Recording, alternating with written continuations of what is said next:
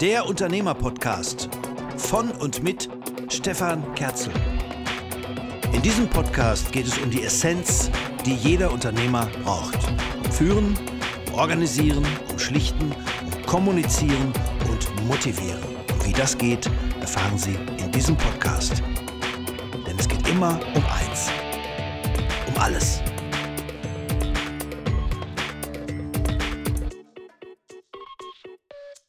Agilität. Dieses Zauberwort geistert seit Jahren durch Unternehmen, Management und Gesellschaft. Und ich weiß genau, eure Frage heißt, hm, Agilität? Tja, was ist das eigentlich? Sogar im Wortschatz der Politik und Kunst ist der Begriff mittlerweile fest verankert. Aber keiner traut sich zu fragen, ja, was verbirgt sich eigentlich hinter dem Begriff Agilität? Agilität beschreibt die Art und Weise, wie wir damit umgehen, dass sich alles ändert. Könnte also auch Beweglichkeit heißen. Nur, dann klingt es nicht so gut. Wer sich umschaut, stellt fest, dieser Wandel passiert ständig. Nichts bleibt, wie es ist. Ja, ich weiß, das nervt. Agil zu sein bedeutet, beweglich und flexibel auf neue Gegebenheiten zu reagieren. Agil ist das Gegenteil jener stabilen Welt, ja, die wir uns mit heißem Herzen erhalten wollen, obwohl sich doch alles weiterentwickelt. Trotzdem, auf Biegen und Brechen versuchen wir das Unmögliche. Das Bestehende soll erhalten bleiben. Beruf, Lebensumstände und Verhaltensweisen. Natürlich wird das nicht gelingen. Bereits vor 2500 Jahren wusste der griechische Philosoph Heraklit, alles fließt. Man kann nie zweimal in denselben Fluss steigen. Wer es auf Griechisch hören will, Pantarei. Alles fließt. Doch wir jammern am Ende, weil sich doch wieder alles verändert. Ja, wie Opa Hoppenstedt bei Loriot. Früher war mehr Lametta. Agilität erzeugt Stabilität durch das Aushalten von Instabilität. Was auf den ersten Blick unsinnig erscheint, wird durch das folgende Bild verständlich. Wer versucht, auf einem Surfbrett Stabilität zu erzeugen, den haut die Welle vom Brett. Eine Welle ist weder eine eben asphaltierte Straße noch eine glatte Eisenbahnschiene. Wer erfolgreich surft und sich oben hält, schafft dies, weil er in der Lage ist, Instabilität auszuhalten. Jeder noch so kleine Impuls aus Wind, Wellen und Wasser wird genutzt und gezielt in den Dienst des Wellenreitens gestellt. Welche Welle wann mit welcher Energie heranrollt, welche Tücken oder Eigenarten sie auch besitzt, niemand kann es voraussagen. Es geht stets um die im Moment anstehende Herausforderung. Das ist wie beim Walzertanzen. In der Tanzschule oder im Club ist das noch relativ einfach. Doch wehe, ihr versucht, die kunstreichen Figuren des Walzers mit gleicher Raumbreite auf einem Ball zu tanzen. Dann wird's spannend. Hier tanzen Zeitgenossen, die mehr aufrecht stehen, als sich tanzend zu bewegen. Folglich muss der führende Herr vorausschauend und der Situation entsprechend denken. Wo knubbelt sich die Menge? Wo gibt es Platz? Aus dieser Einstellung und Flexibilität gilt es, Raum für die fließende Bewegung zu finden. Seid versichert, es kommt euch immer jemand entgegen. Steht eine Säule im Weg, werden Kameraleute euren Weg kreuzen.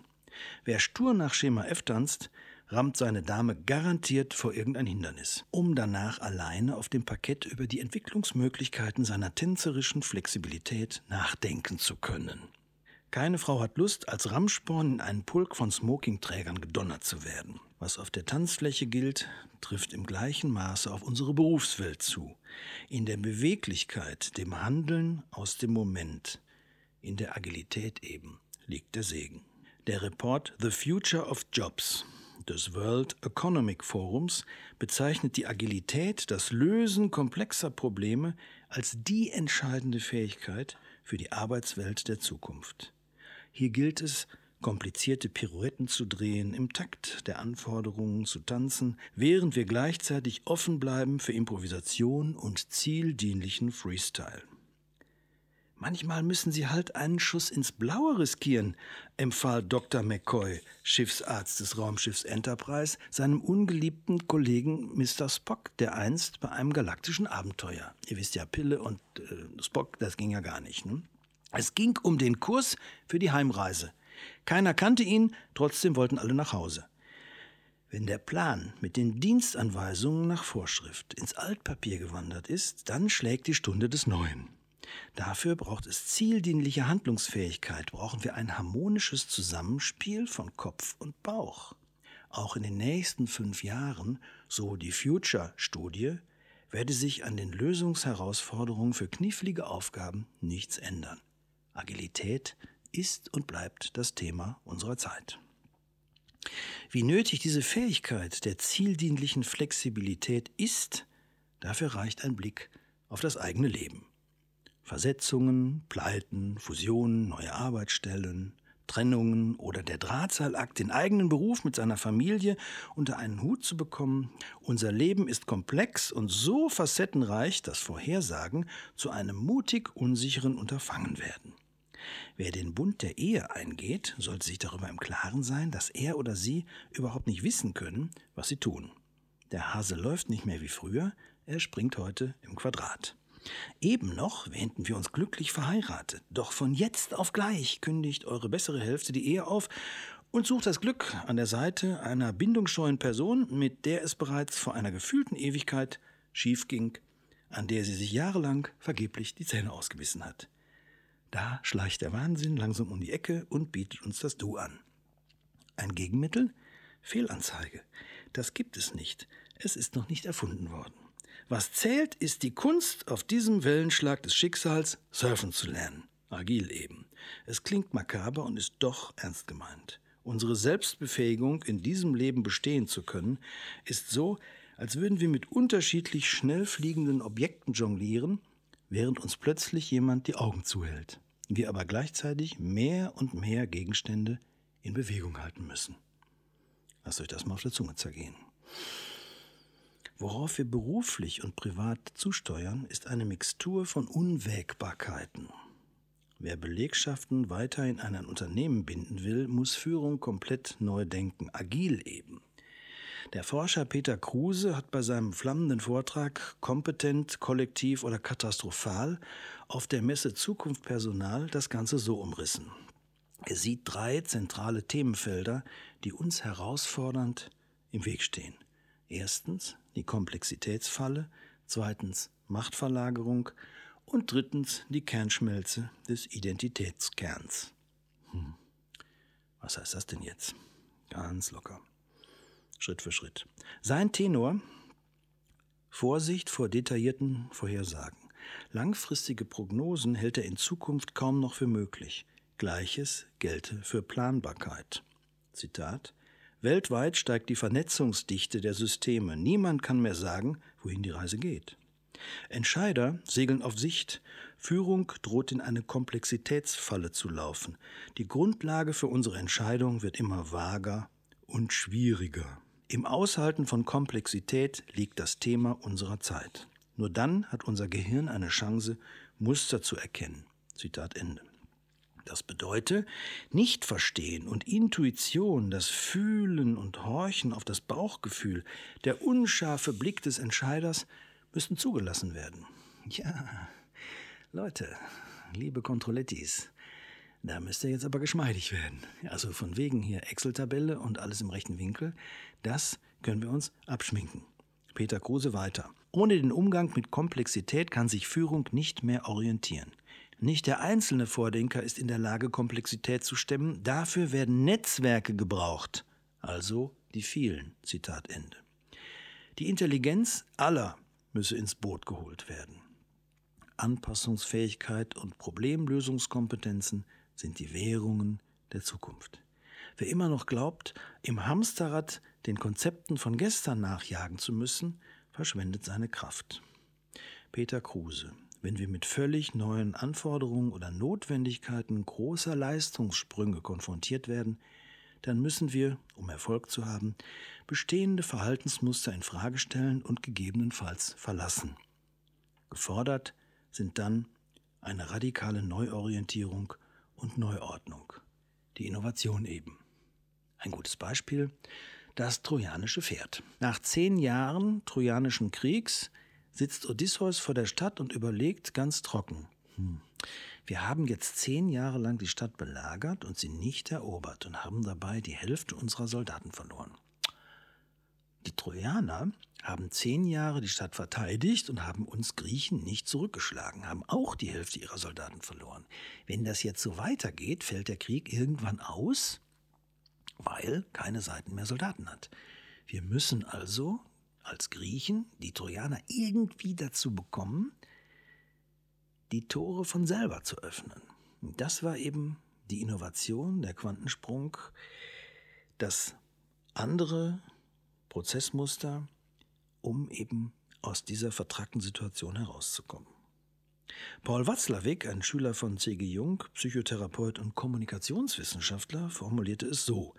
Mensch wie Tier haben die fatale Eigenschaft, ich weiß, das wird euch bekannt vorkommen, an einmal erarbeiteten, einmal gefundenen Lösungen stur festzuhalten, und zwar auch dann, wenn die Umweltbedingungen sich schon so weit geändert haben, dass die Lösungen, die einmal die bestmöglichen, vielleicht die einzig möglichen waren, nicht mehr zutreffen.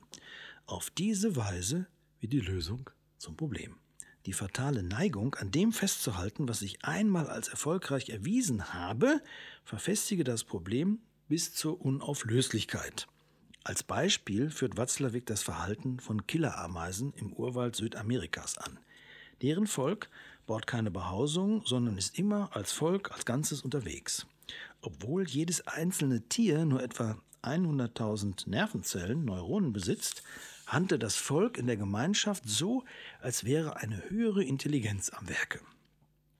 Diese Zusammenarbeit sei hocheffektiv, aber dann gefährlich, wenn sich die Vorhut der Nachhut anschließt und so ein tödlicher Strudel entsteht.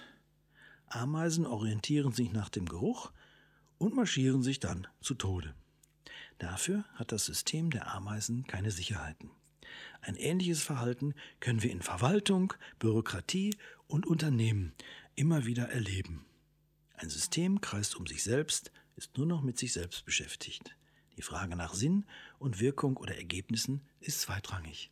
In Amerika heißt das so, We are still confused, but on a higher level. Wir sind immer noch völlig verwirrt, aber auf einem wesentlich höheren Niveau. Und dann kennt ihr, dann kommen die Sätze. Das haben wir schon immer so gemacht. Ne? Was ein Häkchen werden will, soll sich bei Zeiten krümmen und äh, damit fangen wir gar nicht erst an. Und wer sind sie eigentlich? Und, und, und, und, und. Wieder Paul Watzlawick. Wir scheitern an einer Lösung, indem wir uns Bedingungen und Einschränkungen auferlegen, die das Problem gar nicht hat. So liegt die Unmöglichkeit der Lösung im Versuch ihrer Lösung. In seinem Buchklassiker Anleitung zum Unglücklichsein erzählt Paul Watzlawick die Geschichte eines Mannes, der dauernd in die Hände klatscht. Auf den Grund seines Tuns angesprochen, antwortet er, warum ich das mache? Ja, sehen Sie das nicht? Mit meinem Klatschen vertreibe ich die Elefanten. Aber als ein Beobachter sagt, ja, Entschuldigung, aber hier sind doch gar keine Elefanten. Ja, sagt der Klatscher, na sehen Sie, es wirkt. Also durch die Vorstellung, mit Klatschen Elefanten vertreiben zu können, wird das Problem zementiert. Der Physik-Nobelpreisträger Max Born brachte es 1964 auf den Punkt.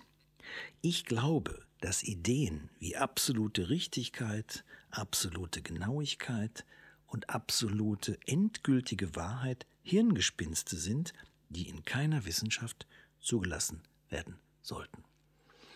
Sagen Sie das mal den Kontrolleuren in Ihrer Firma. Sagen Sie das mal denen, die glauben, alles im Griff haben zu müssen. Den Oberstrukturierern. Genau dann wird es spannend. Dann erleben Sie Agilität.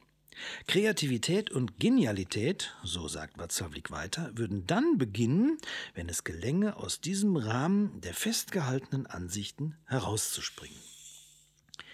Der Weg zu derartigen Lösungen widerspräche dem gesunden Menschenverstand. Es bedarf einer Menge Mut und Energie, diesen Quantensprung zu neuen Ufern zu wagen. Die Mauern dieses Gewohnheits- und Lösungsgefängnisses sind hoch und dick, doch sie lassen sich überwinden. Mit Agilität. Dazu ein Beispiel. Ihr kennt den Satz. Ich weiß, ihr habt ihn schon gehört. Alle dachten, das geht nicht. Bis einer kam, der das nicht wusste. Der hat das dann gemacht. Denkt an den Trojanischen Krieg und das trojanische Pferd. Erkennen wir, dass ein dauerhaftes Jonglieren mit den Unsicherheiten unserer Zeit Standard war und ist. Die unbequeme Nachricht, dies wird so bleiben, daran ist nichts zu rütteln. Vergessen wir das Sofa der Gewohnheit, auf dem wir es uns vielleicht gerade bequem machen wollten. Seit vier Milliarden Jahren gibt es Leben auf der Erde. Es funktioniert nach zwei Prinzipien, von denen Unternehmen lernen können. Anpassen oder absterben.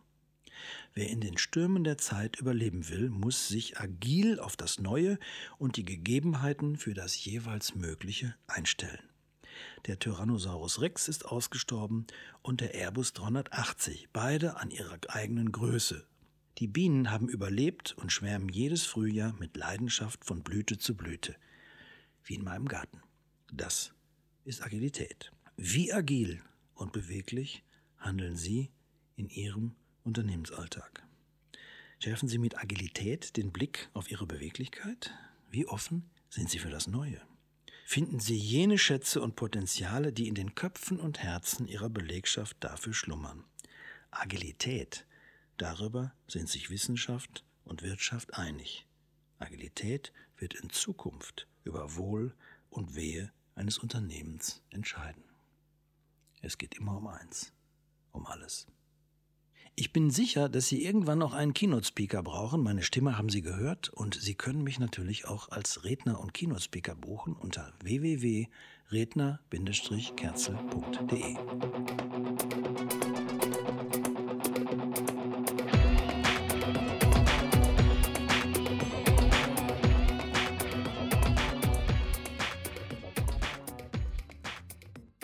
Dieser Podcast ist eine Produktion von Twin Flame Productions.